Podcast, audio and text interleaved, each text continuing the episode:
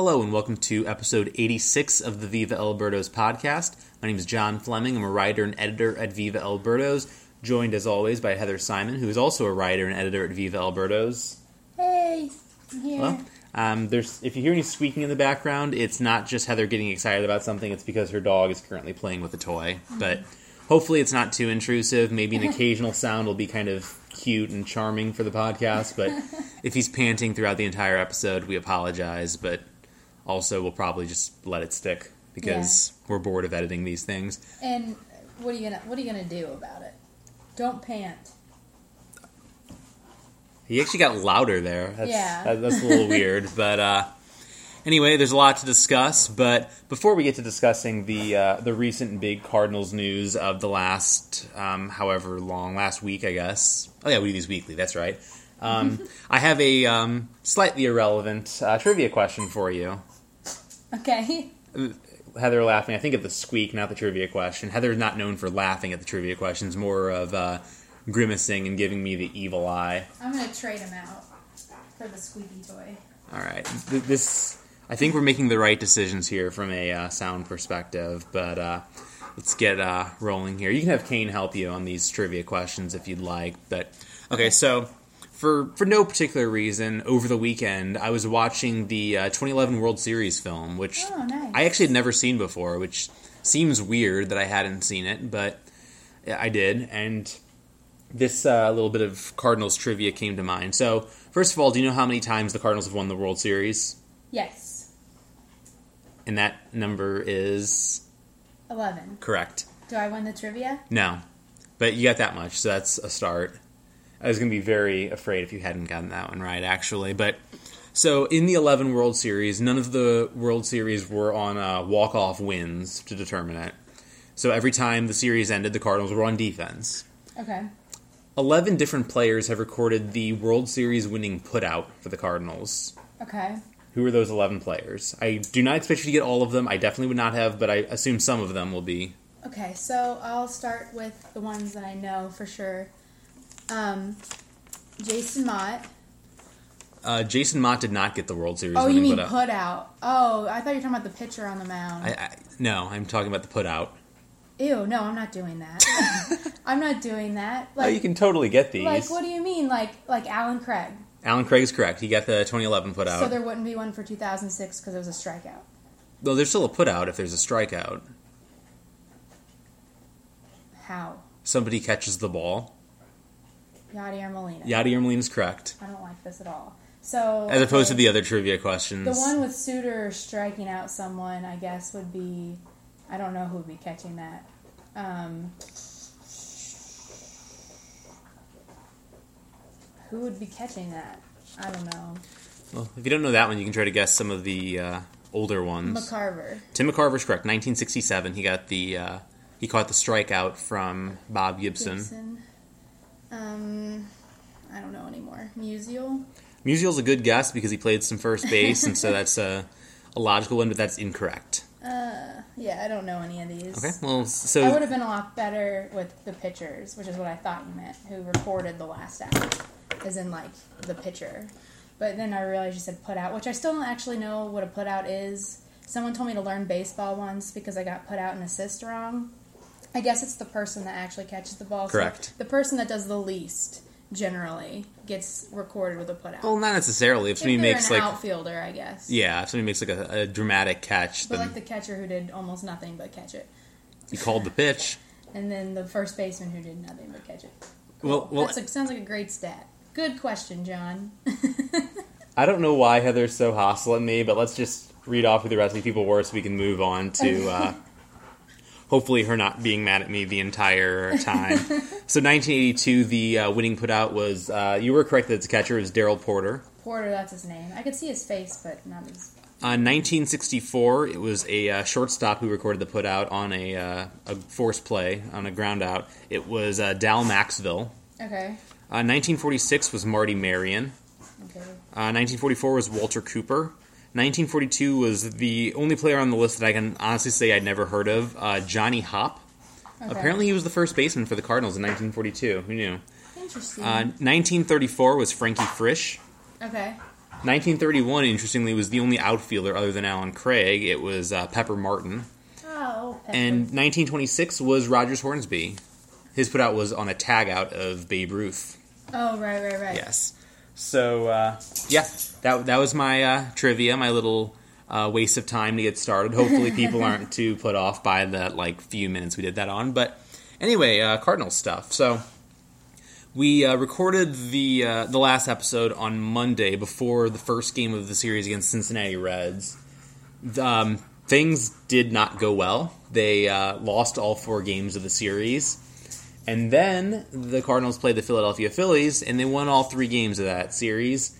I'm not saying that the Cardinals' entire season turned around because they announced um, Pride Night on like late Thursday, early Friday, but it seems like You're that's not not saying that either. the correlation is very strong. I'm not saying there's any causation, but I like the idea of like people who were like nervous about doing Pride Night on the grounds of it being like a distraction or something like that. Yeah. Like clearly it wasn't. It's like not all like those stick to baseball comments. Yeah, it's not like oh, you're- really we're gonna announce this after we lost seven in a row, and then they go and win. It's pretty fun. I mean, the Cardinals have like 50,000 theme nights throughout the year, and no one's accusing them of being a distraction, which they aren't because, like, it's not like Carlos Martinez is going to be, like, stitching the shirts for it or something. like, it's just totally unrelated. But uh, thank you to the many, many people who uh, pointed out that uh, Viva El Birdos got a uh, mention in the Derrick Goold article about the announcement. So Cool. we'll be on the uh, the lookout for that as soon as uh, details come out. It may not be this year, but probably next year. But it's a cool little aside, I guess. But uh, less cool, of course, was the uh, the Red series. We'll get to the Phillies. We'll get to the happier times later. But um, the Reds sweeping the Cardinals not exactly a uh, a great thing, but. I think one thing should be pointed out, which is that while the Reds are not a great team, and I think they've played a little bit above their heads, you know, so far this season, I think they are like materially a better team than the Philadelphia Phillies. So, mm-hmm. like, like if you had to predict one of the series to be a sweep and one of them to get swept, I think even with the three games versus four, this would probably be what you would expect. Because like the Reds do, while their pitching's not great, they do have a lot. Like the Reds have more good players than the Phillies do because the Reds have guys like Joey Votto, they have Scott Schebler, Billy Hamilton, maybe not a complete player, but certainly has a lot of great skills. And they he have seems to do really well against the Cardinals. correct. Like Billy Hamilton against the Cardinals is an MVP. Like like he's Rickey Henderson against the Cardinals basically. it's amazing how good he is. Also, the Reds have Scooter Gennett, which apparently qualifies as a great player at least for that one game. Yeah, you're darn right he does. Yeah, so I feel like we need Great to talk. name, I feel, like- player, I feel great like guy. we need to talk about Scooter Gennett just briefly. Uh, Gennett, for those who were not following the Cardinals throughout the uh, all of this, it was on um, Tuesday night. The uh, that Scooter Gennett hit four home runs. He became the first player to hit four home runs in a game since Josh Hamilton in 2012, and I would dare say that of all the players that have hit four home runs in a game, Scooter Gennett is now the one that makes the least sense. Eh. Like Mark Whiten was up there for making the least sense, but even he had like 25 home runs that year. It wasn't like he was not a home run hitter at all. right. And Gennett, I believe, I believe the stat that I heard was that this was the first time he hit four home runs in a month, and it was all in one game. But yeah, I'll be perfectly honest. By the time he came up the fourth time, the game was completely out of hand. The Cardinals were down by like nine runs. At that point, I just wanted to hit the home run. Like, mm-hmm.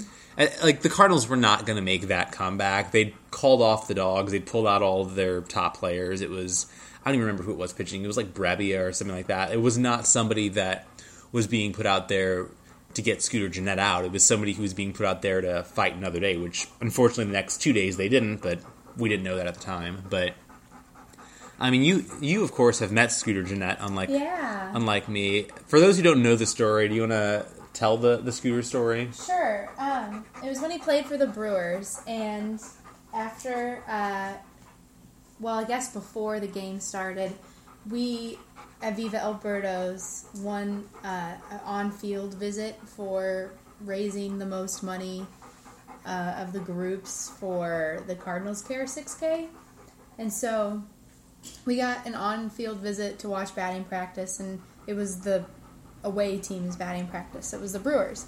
And so Scooter Gennett was like right there, or Gennett Scooter Gennett was right there. And so I was like yelling Scooter at him, trying to get his attention because I want to talk to him. And um, finally, Alex Fritz, who's a commenter on Viva El Birdos, like just yells Scooter really loud, and he turns around, and I told him that I'm Scooter too. And he goes, "What?" And I was like, "My name's Scooter too." And he goes, "Since or since when or whatever?" I said, "I don't know. Since I was a baby, I scooted instead of walked, and my dad nicknamed me Scooter." And he goes, "You copied me."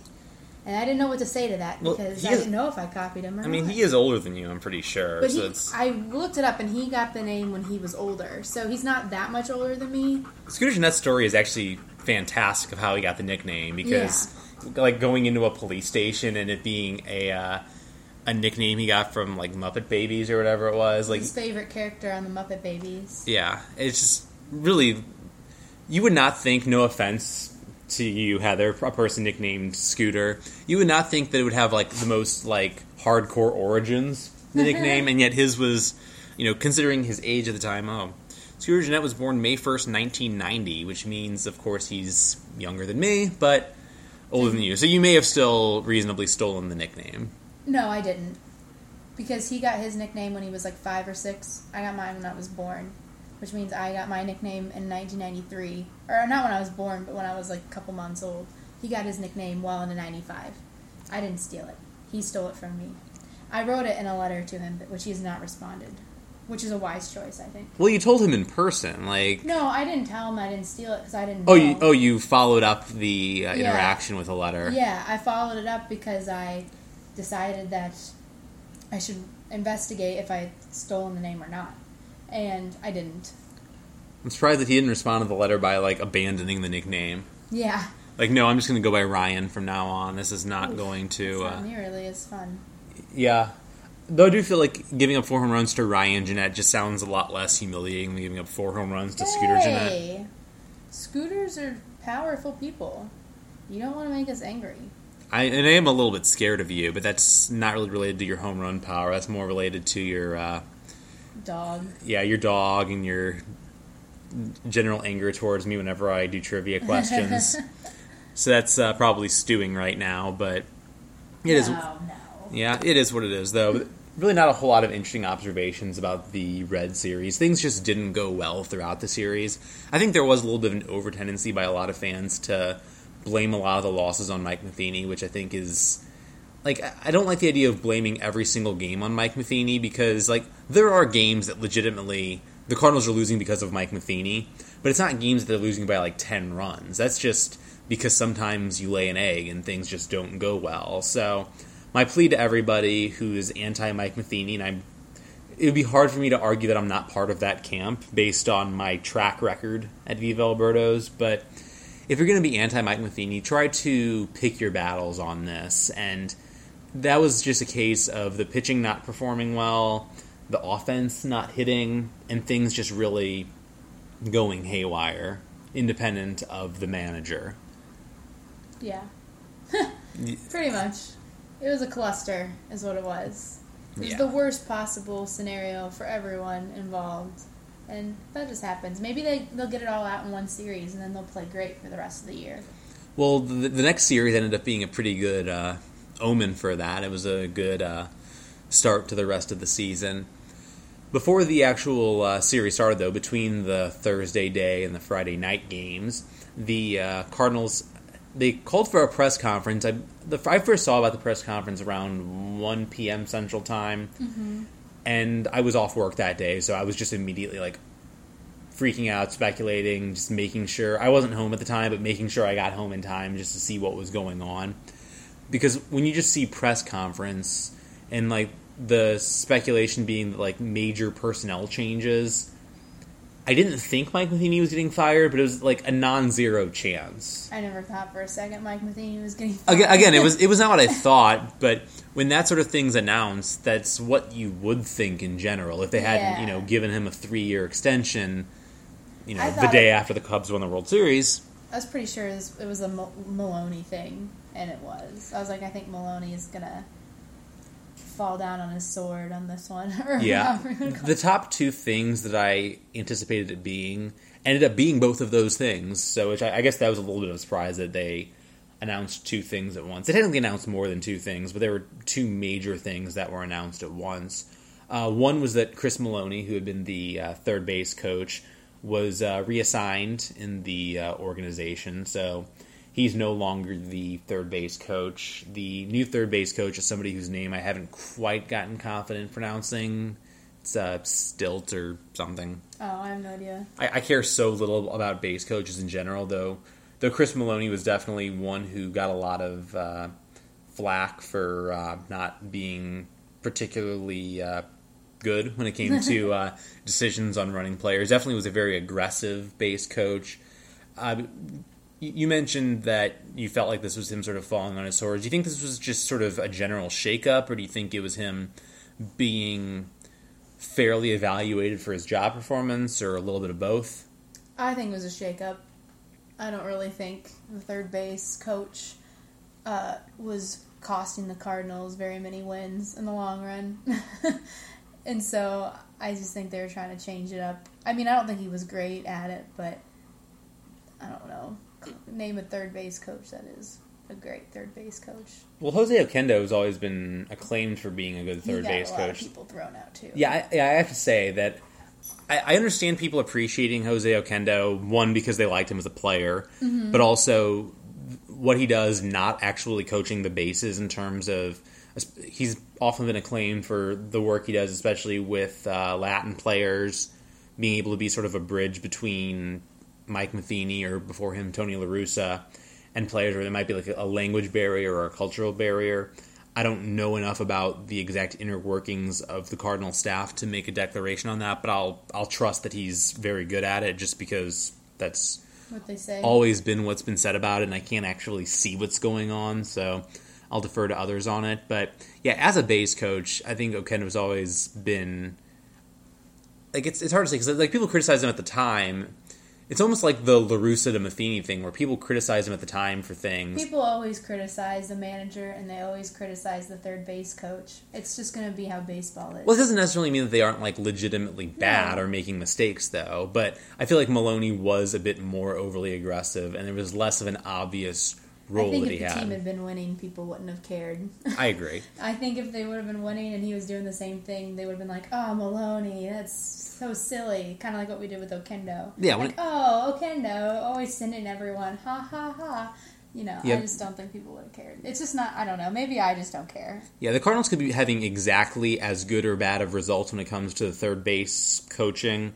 But if the Cardinals were in first place and they were having a better season, none of it would matter. Mm-hmm. Like clearly, I think this is a case of just making a move for a move's sake. Even if it was the correct move, Mm-hmm. it's certainly not the biggest move in the world. But it can still be a good move. I don't want to. Yeah, no, I, I don't say. I'm not saying it's a bad move. I'm just saying that it it doesn't happen if the Cardinals aren't losing. Yeah, it was a small move, but small moves do add up. But the other move that was announced at the same press conference was that uh, Jhonny Peralta, who started the season as the uh, opening day third baseman and had, of course, been a shortstop for the Cardinals in his first two seasons in 2014 and 2015, was uh, designated for assignment, which doesn't technically end his Cardinals career, but it basically ended his Cardinals career because he was not going to go to the minor leagues, and that's pretty much what it was. So they ended up activating Kolten Wong from the disabled list, which had been anticipated for a while. I think the question at that point was were they going to give Peralta another chance, or were they going to leave uh, Paul DeJong up in the major leagues? He was probably going to be the guy who went down if not for Peralta, but they end up going the Peralta route. He Peralta, as we've mentioned in previous episodes, had been struggling very mightily during this season. He'd been on the downswing the last couple years. I think the phrase I used last episode was basically just an exaggerated aging curve. He was very good his first year and a half with St. Louis, and then things just went awry. Uh, what were your thoughts, Heather, on the, the move itself as far as Peralta? And I, certainly Wong's a more valuable player than Peralta, so not in that regard, but like when it comes to like Peralta versus DeJong. Oh, I don't know. I don't think either one really impacts it very much. I guess I prefer to cut bait with Peralta now, just because I feel like this is this is it. Like it's not getting any better. We're with DeJong. There's more potential. I don't know. Maybe better defense too. Yeah, I think DeJong is a better player than Peralta at this point. The one concern would be if you want to give DeJong regular playing time. Right. That's the thing is they they keep playing him. Although now that Kolten Wong. Yeah, he that- ha- he hasn't played as much since Kolten Wong came up. I think he had a pinch hitting appearance, but hasn't been starting. Though I guess if they want to keep him as a backup infielder, but sort of has a similar role to Greg Garcia. Mm-hmm. So it's hard to know exactly what his role is going to be. I tend to think that the next roster move that comes along, which may be Randal Grichuk coming back up to the major leagues, at that point it might be the point where Dion goes back down Yeah. which I don't think that's is which I don't think is a negative reflection on him specifically, but I think that like at that point he just doesn't have much of a spot on this team. If you Yeah.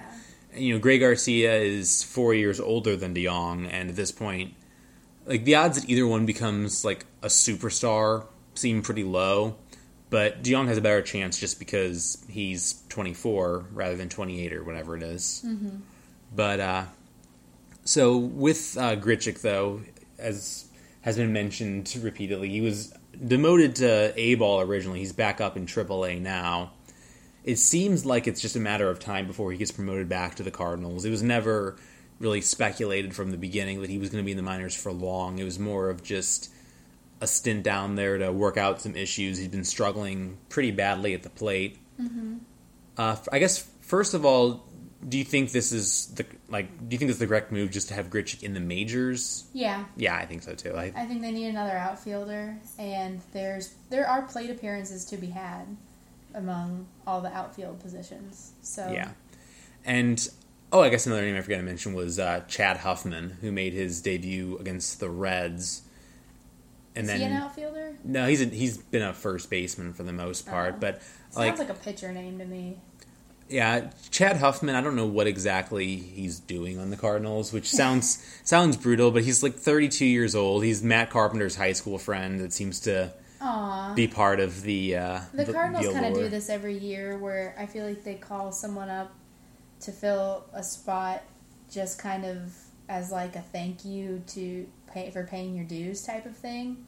Sort of like with Brock Peterson Yeah, and um, Xavier Scruggs a little bit and like uh, the pitcher. or like or like whenever Stubby Clapp came up back in the day when he was like 28 or 29. Yeah, kind of that sort of thing where it's like once you play, once you're on, once you're on the team, or maybe it's once you play, but then you get the, what do you automatically get? You automatically get a pension, Pension, and right? I know, actually it might not be the pension, but you automatically get the uh, health benefits. Is that it? Something life, like yeah. that. Yeah. So I feel like it's almost like a, like a thank. I don't know, not even like a thank you because they don't have to Yeah. do that kind of thing, but it's almost like a reward for being a team. Which is going to sound corny, but I mean, if you were Chad Huffman and that were and they called, like, you toiled in the minors for all that time and they called you up for just a week or so like that would mean a lot that would mean a lot to me if that were me Yeah. so i think that's kind of a nice thing to do when it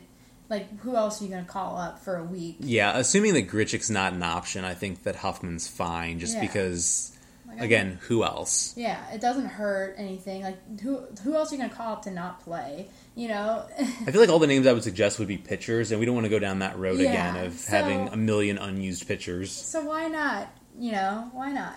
I think it's nice. I don't, I'm not saying that's what they're doing. It's probably just because they don't want to take the playing time away from a younger player. But i mean i think that's an i think that's a nice thing to do when you think about it that way. Like here's your health care you just sit on the bench wear this uniform and you could just say that you were a major leaguer But any, Cool. anyway, though, since we've completely Sorry. gone on a tangent, i don't mind it long story short i don't mind it Huffman or DeJong probably would be the one going down. i actually forgot that huffman was up Hopefully, it, it it's easy to forget. I actually had forgotten up until yesterday whenever he came in to pinch hit, and then I remembered. Oh, yeah, him again. It's because they, yeah, I, well, we're so used to having 13 pitchers on the roster that I'm not used to having another uh, bench player to analyze here.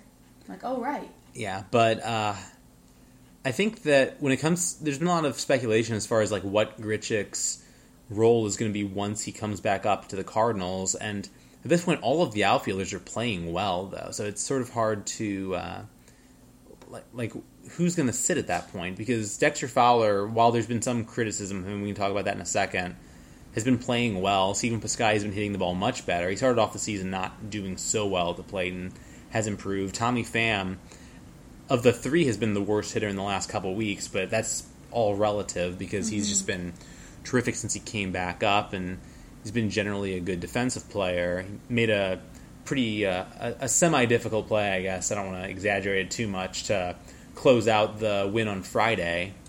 I think the catch probability on that was like twenty percent or something. I thought it was a little bit higher than that, but whatever it was, it was five percent.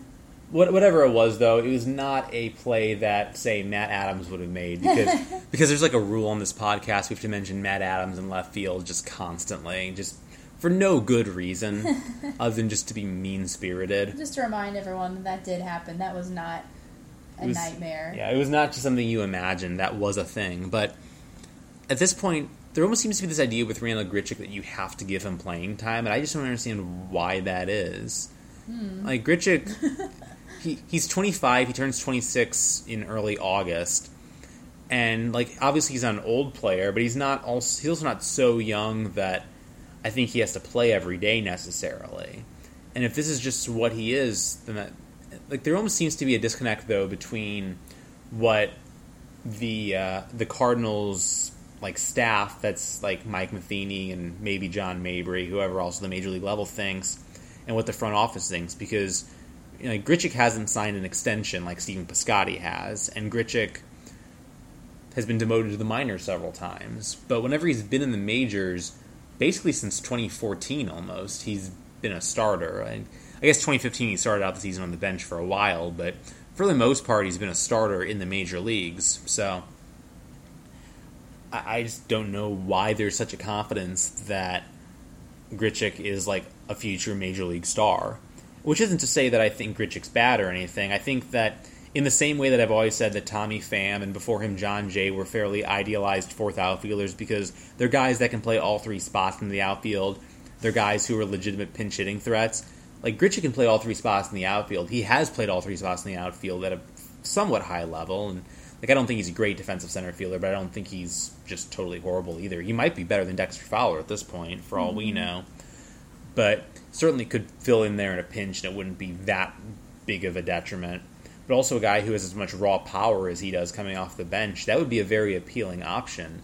And you can still rotate guys out. You don't have a situation like last year where Stephen Piscotty was playing so often that he was slumping down the stretch. Right. You can let Grichuk fill in, and this is a, a drum that uh, Craig Edwards has beat quite a bit in terms of you know having a rotation of the four outfielders. I guess Jose Martinez, who's you know played okay, but probably would be more or less left out. But you could still work out a situation where all four of those guys, the the four being Pham, Grichuk, uh, Piscotty, and Fowler, would still all play a majority of the games, and then whoever isn't playing would be a pinch hitting option. Mm-hmm.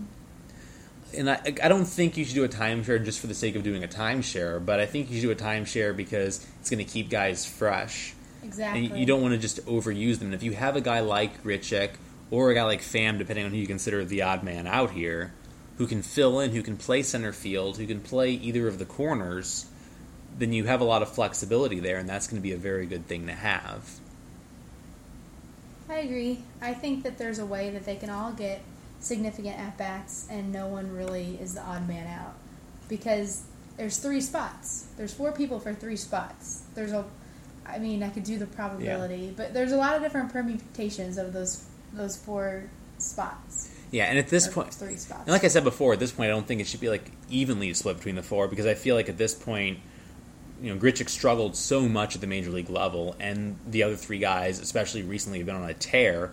That and like I don't necessarily believe in hot streaks per se, but I think there is a such thing as you know players just sort of being, I guess, more focused or mm-hmm. like like I think there is a such thing as being kind of in, in the, the zone, zone mentally. Yeah. Which I don't want to like get you know, by too much into it, I'm not going to interpret the fact that, say, you know, Pham is on a relative, you know, hot month or so at the plate as a sign that he's going to be just a superstar forever. I'm not saying you know sign him to a seven year extension or anything like that. But I think you might as well go with that for now. But I also never thought that Grichuk was ever that much better than Pham to begin with. Mm-hmm. Like if this were a case of a guy coming absolutely out of nowhere, if this were like uh, Magneuris Sierra coming up and going on a hot streak after nobody had really anticipated him being any kind of like superstar, then at that point I'd be a little bit more weary of it. But like Pham's been productive as a major league player, he just gets hurt a lot. Right. And that's part of why you shuffle guys in and out of the mm-hmm. lineup to avoid a higher risk of those sorts of injuries. Mm-hmm. And then if it do, one does happen, which hopefully it doesn't, but you never know, it'll. Sort, you have to plan for it. Though. It'll sort itself out. Yeah. Yeah, I mean that's the unfortunate thing is I feel like all of this talk about having the four guys rotating is just like jinxing somebody going to the mm-hmm. DL. And oh, then, definitely. and then Jose Martinez is back to getting uh, the regular time. Which, no offense to Jose Martinez, but he has not been as good as the other four, and so I'm a little less excited about him. But I think at this point he's earned his major league spot. You know, certainly more so than Chad Huffman or Paul DeJong. Mm-hmm. And Dexter Fowler has been the target of some criticism, you know, so far in his Cardinals career for supposedly not getting off to a very good start to it. But like when you look at his numbers, though, he like on the season right now, he as of the time we're recording this, he has a 103 WRC plus, which means he's been three percent better than the average major league hitter. Which like it may not sound impressive, but like three percent better, like he's above average to whatever degree, and that that number keeps increasing throughout like on a month by month basis. In April, he had an 88 WRC plus. In uh, May, it was a 104, and so far in June, which I mean, you're looking at not even half a month, but he's at 137. So I feel like he may have been pressing a little bit at the beginning. It's a little bit like whenever Jason Heyward came to St. Louis and he started off not doing very well at the plate, and he's just improved, you know, as time went along. And like I'm not worried about Fowler at all, but I think that part of it is that I think fans just kind of need to recalibrate their expectations whenever there's a free agent signing because like he signed for sixteen and a half million dollars, which it still sounds like a lot.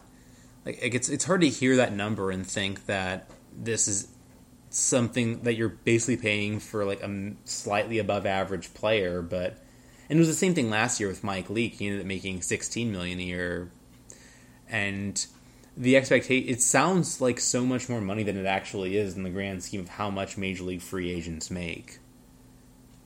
Yeah, but I guess it's really not because if you think of the war uh, dollars per war, what is it like six million?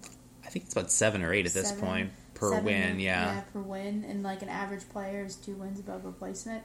So that's already fourteen million a year. Yeah, it actually, it actually arguably makes more sense to worry about Fowler being averageish than Leake because Leake was younger when he signed and mm-hmm. had less sort of obvious signs of potentially not being as great down the road because you have um, Dexter Fowler, you have a guy who's in his 30s already on a five year deal, and somebody probably isn't going to finish off the contract in center field. Like, it's entirely possible. Like, there are times that Dexter Fowler is playing center field where I think he's probably the least qualified center fielder out there. Whenever it's like, like I think Grichuk and Pham both might be better than him. And I think Pham's defense gets a little bit overrated by St. Louis fans. The numbers are not great defensively. It's in too small of a sample size to glean too much from it, but I think it might be one of those things where he sort of we don't see him as often, so therefore we have these illusions of him being just a master at it. But regardless, though, I'm not worried about Fowler because I feel like the way he's like because he's still drawing walks, especially you know, guys like that are going to sustain that.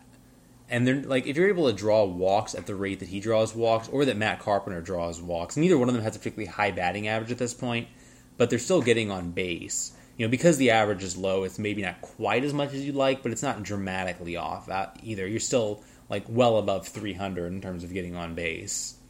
And Fowler actually like he has more power than I was expecting too. He hit his ninth home run yesterday, and like at this point he's on pace for a twenty some odd home run season, which is not the kind of player that Dexter Fowler has typically been throughout his career. But I'm not going to argue against it. Like home runs are good. I'm I'm a big fan of the whole offense where you don't have to worry about BABIP at that point. Right. You just hit it out of the park. They're not going to be able to. Uh, I guess you know some guy some guys will rob home runs, but that's a pretty small number of home runs that actually get stolen at the uh, at the wall. And one of the guys that's like the best at doing that is on the DL now with that injured thumb, and the Cardinals don't really play him. Yeah, anymore. my, you talking about Mike Trout, I guess, Of or course. okay, I was gonna say, like, yeah, and they never play him at Busch Stadium, as we talked about last week, which I guess I should be happy about that because like he's good, and but his team's not good though. So, speaking of tangents, yeah, but uh, one thing that speaking of uh, DL, hey, that's a transition, right? Yeah. Uh, one thing that's been interesting the last during this series has been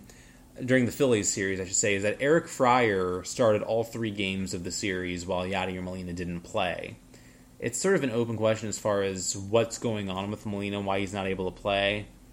You know, seemingly has some sort of injury, perhaps more of a day to day thing, but there's been a lot of calls, including from myself, that rather than operating just with Eric Fryer, that the Cardinals should put Yadier Molina on the 10 day disabled list, even if he's not truly hurt for all 10 of those days. At least at that point, you just sort of give him a breather because he is still at uh, 35 leading, or 34, whatever. I don't remember players' names. You guys should know that by now.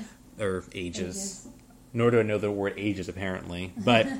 Like at that point, you give him a little bit of a breather because he's catching so many innings because he has so much wear and tear on him throughout his entire career. You can call up Carson Kelly, who's hitting very well in AAA Memphis. At this point, I don't think there's any question that Carson Kelly is more qualified to be a major league starter right now than Eric Fryer. They just want him to play every day, and when you're playing behind Yadier Molina, you're not going to play every day. But if Molina's on the disabled list, that's no longer a threat. Am, am I overthinking this, or are you going to agree with me on that? I don't know. I, I guess it depends on what's going on with Molina. Like, they said his back issues, so it might have been one of those things where they thought it would clear up. I don't know. So, do you think this is one of those cases, though, where like tomorrow there's a doubleheader for the Cardinals? Like he'll play tomorrow. I like think he will. as long as he plays in one of the games because you know you generally don't your catcher playing both games of the doubleheader under good circumstances, Mm-hmm. but certainly not if a guy's coming off of being you know hurt the last three games. Yeah, I think he'll play tomorrow. I think maybe they were just trying to get him some rest because they didn't want to aggravate the back, and maybe they just want like one series or something. I don't know. Yeah, there's I been su- no there's been surprisingly few of the uh, the ten day disabled list uh, stints for the Cardinals because of that rule change in the offseason. A lot of other teams, particularly teams like the Dodgers, are really like almost gaming the system to put guys on the DL just as a means of rest. And at that point, you can obviously call other players up, but it doesn't appear that that's going to be the case right now. And at this point, if they were to, and they could still retroactively put him on the DL for basically a week, but it would also be annoying at that point that Eric Fryer had gotten those three starts, despite the fact that the Cardinals went three and zero during those games. yeah, I was gonna say they won those games, so maybe maybe that's the secret. Maybe it was Yadier Molina the whole time. So Yadier Molina was the the player that was holding back the Cardinals, and they should rebuild around Eric Fryer. Is that what yeah, you're saying? exactly. Okay, I'm I'm glad that we're on the same page here. Clearly, Eric Fryer is the uh, the the vaunted superstar. And it was weird because Eric Fryer was so good; like his stats were so good at the beginning of last season with the Cardinals, and he ended up losing his spot with the Cardinals in the weirdest way because it was reactivating Brayan Pena, who then got hurt like immediately, like the next game he played. And then at that point, Fryer was gone, and then Pittsburgh signed him. And I was at the games at the end of last season, and the friend of mine that I was with gave him a standing ovation whenever Fryer came back up to the plate. I think it was a good St. Louis welcome. Yes, of course. Like David Freese didn't play that series, so he didn't he didn't get to do that one. But But they already got David Freese earlier in the year. yeah, Cardinals legends like David Freese and Eric Fryer deserve recognition constantly. Could be Albert Pujols. They just need to schedule him, but Yep. Apparently, that's that's still not a thing. But anyway, the the Cardinals, as we've mentioned several times, and for some reason haven't actually addressed, uh, won three straight games. Yay! It was a, a mix of uh, games in terms of intensity. Uh, Friday there was a, a nail biter. They ended up winning the game, though, with help from Tommy Pham on his uh, catch to close things out. Saturday was uh, a less dramatic game in terms of being competitive, and then Sunday was a little bit more mixed. The Phillies jumped out to an early lead, Cardinals ended up coming back, taking a three-run lead, and then Sangwano nearly blew it in the ninth. However, it was the fifth Cardinals game I attended this year yesterday, and it was the first one they won. So that's a, a good uh, a good omen, I suppose. But I think the biggest uh, story as far as what happened for the Cardinals on the field this series, and you can disagree with me, but because you're you, I don't think you will disagree, was Carlos Martinez, who pitched on Saturday. He pitched his first career complete game shutout, which is unfortunate because he had a game last month that he pitched nine shutout innings, and the Cardinals didn't score any runs. So therefore, not only did they not, not only did he not get the win, the Cardinals didn't get the win because they ended up losing it in 13. But that's unrelated. But Carlos Martinez, he ended up uh, walking one batter, gave up four hits, I believe it was. Yep. Uh, struck out was Eleven. it 11? I thought so. But I guess, and the question I guess at this point is, and this is such a silly sort of sports talk kind of question, but I guess this is sort of a sports talk show, so we might as well ask it: Is Carlos Martinez an ace? Sure. Yeah, that seems like a good answer.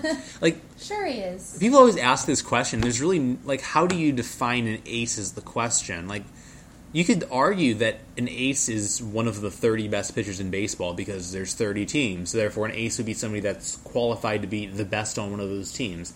Do I think Carlos Martinez is one of the 30 best starting pitchers in baseball? I don't think there's any question about it. I think he definitely is. Mm-hmm. Like at, at this point, I think that there's there's a hierarchy of pitchers that I think are ahead of Martinez, but it's like the list of pitchers I think are definitively better than him is it's a short list at this point. Like Clayton Kershaw, despite the fact that they actually have similar stats here, I would still say is better than Carlos Martinez. Like if Kershaw in a down year is equaling Carlos Martinez at his peak, that's a sign that Kershaw is really, really good. Like Chris Sale, I would say is definitely ahead of Martinez. Max Scherzer, I would say is definitely ahead of Martinez. And like there's a few other names that you know, with decreasing levels of confidence, I would say are. But like this is a guy who's pitching, I think at the absolute best. You're getting the best of both worlds of Martinez because you have him throwing it really, really fast, to use the technical term. Like he was piping in over 100 miles an hour in the ninth inning on Saturday, mm-hmm. which there was always talk at the beginning of his career that maybe he was going to be just a reliever because he has that you know high burst of energy sort of pitch. But he's doing this after like 100 plus pitches. He's still throwing that hard. Would you say that this is his peak right now? I think Or it's do you his. think he can get better? Well, I mean, I, when I say it's peak, I mean it's peak so far because, Yeah. but like he's really just refining everything because like the first couple years, his ERA was not as good as you would think. Like he was throwing the ball really hard, but guys were getting hard hits off of him, and things were not going as smoothly as one might have liked. And he was still walking guys at a decent rate at that point. But at this point, he's gotten the walk rate pretty well under control. He's striking out guys, but he's also pitching the contact very well. He's becoming a very complete pitcher. Well, my next question was going to be who do you think was a better pitcher? 2009, 2010 Adam Wainwright or current Carlos Martinez? I mean, I would still have to go with Wainwright just because, like, you look at those Cy Young finishes. He finished uh, third. It was, I believe, in 2009, and then second in 2010. Like, I don't think Martinez is quite there, but he's not that far off either. And if he keeps making starts like he has the last couple months, because he got off to a, a pretty poor start, but if he can keep up what he's done since like the beginning of May. I hate to bring up the fact that it was whenever he cut his hair that he started getting good because Technically, that wasn't even his real hair, so he just got rid of the, the extensions, yeah. Yeah.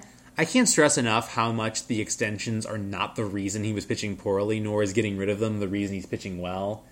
Though the correlation again is there. Yes, and those extensions were ugly anyway. They were so, ugly. Yeah, I'm I'm glad that they're they're gone.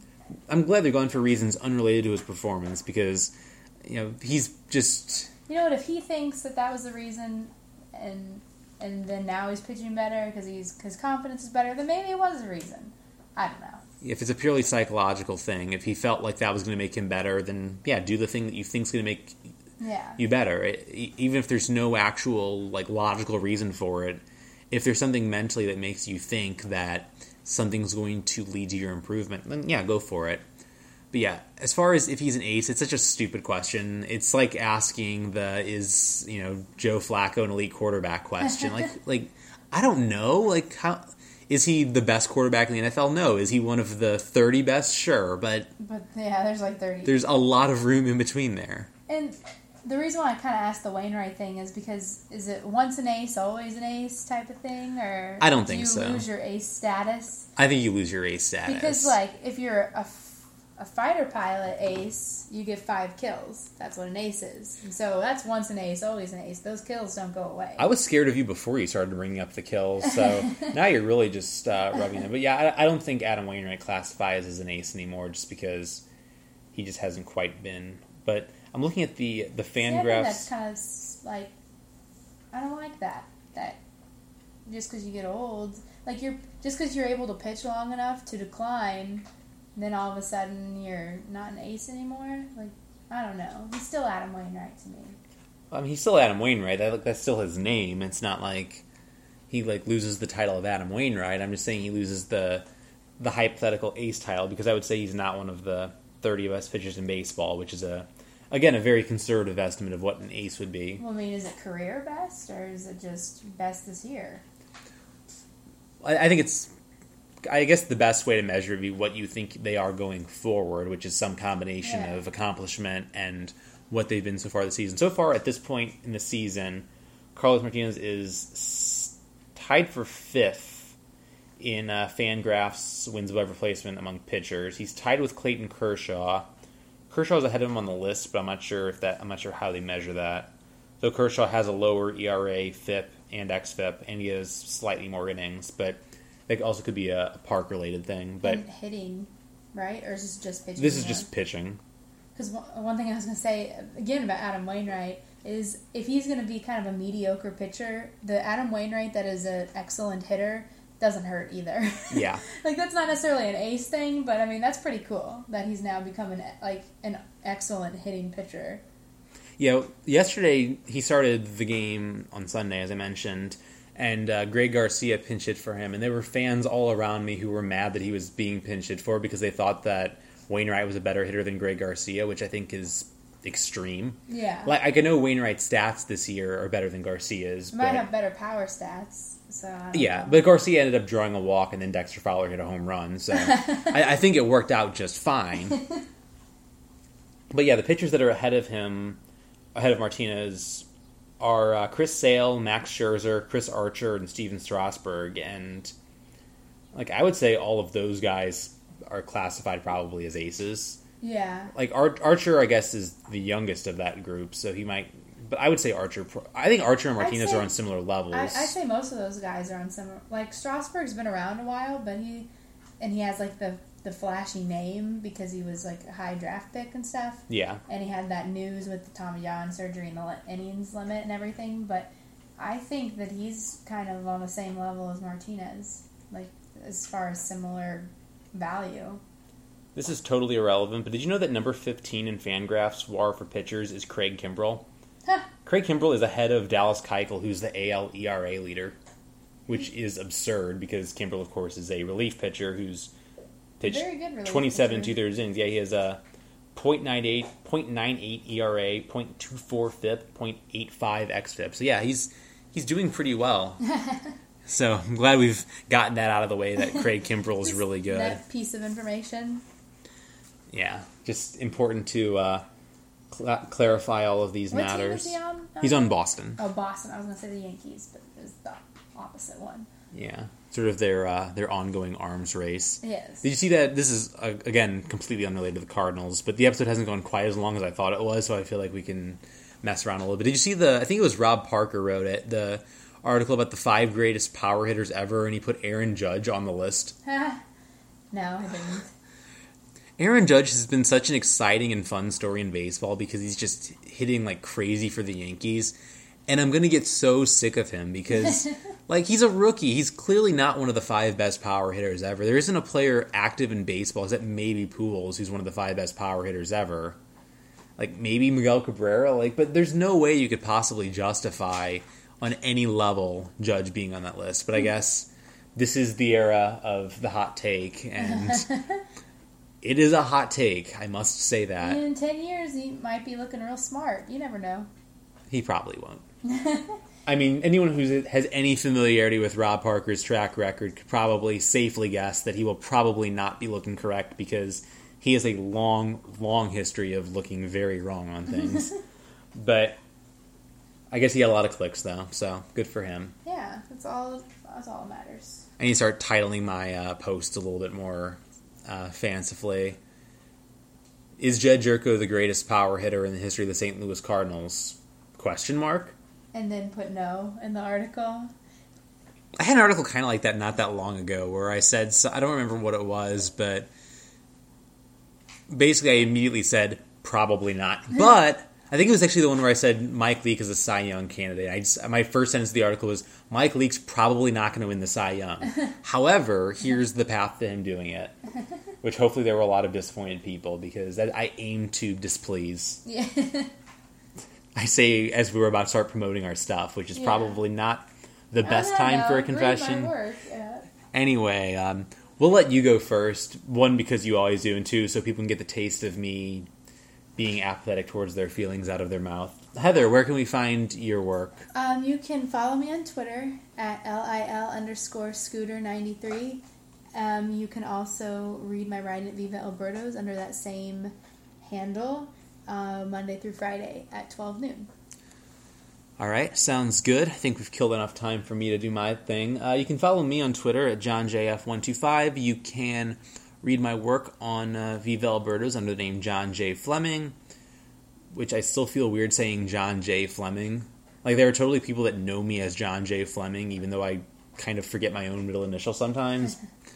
but yeah, you can check me out there. Check out Viva El Birdos on Twitter at Viva El Birdos. Obviously, check out VivaElBirdos.com, Facebook.com slash Viva El Birdos. You can go ahead and like the page. You can see the Facebook post updates, which are frequently done by uh, Ms. Simon here. Yeah, not a lot lately. Craig's been doing a lot, but I do some occasionally. Usually, you can tell when it's Heather. It's like a bun- like anytime it's very like straight lays and like, hey, here's what the article's about. That's Craig. Like Craig has some personality with them sometimes, but whenever you see the ones where it's just like Carlos Martinez and a bunch of hearts. While Craig also loves Carlos Martinez because really who doesn't? That's usually Heather on the Facebook page. But yeah. yeah, One day we'll switch it up just to throw everyone off.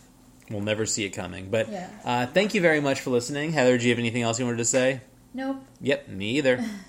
uh, Cardinals play two games tomorrow. Hopefully things go well. Um, NHL season ended yesterday. NBA might end tonight, so hopefully the Cardinals can keep things up and make sports fun. Yay. Yay!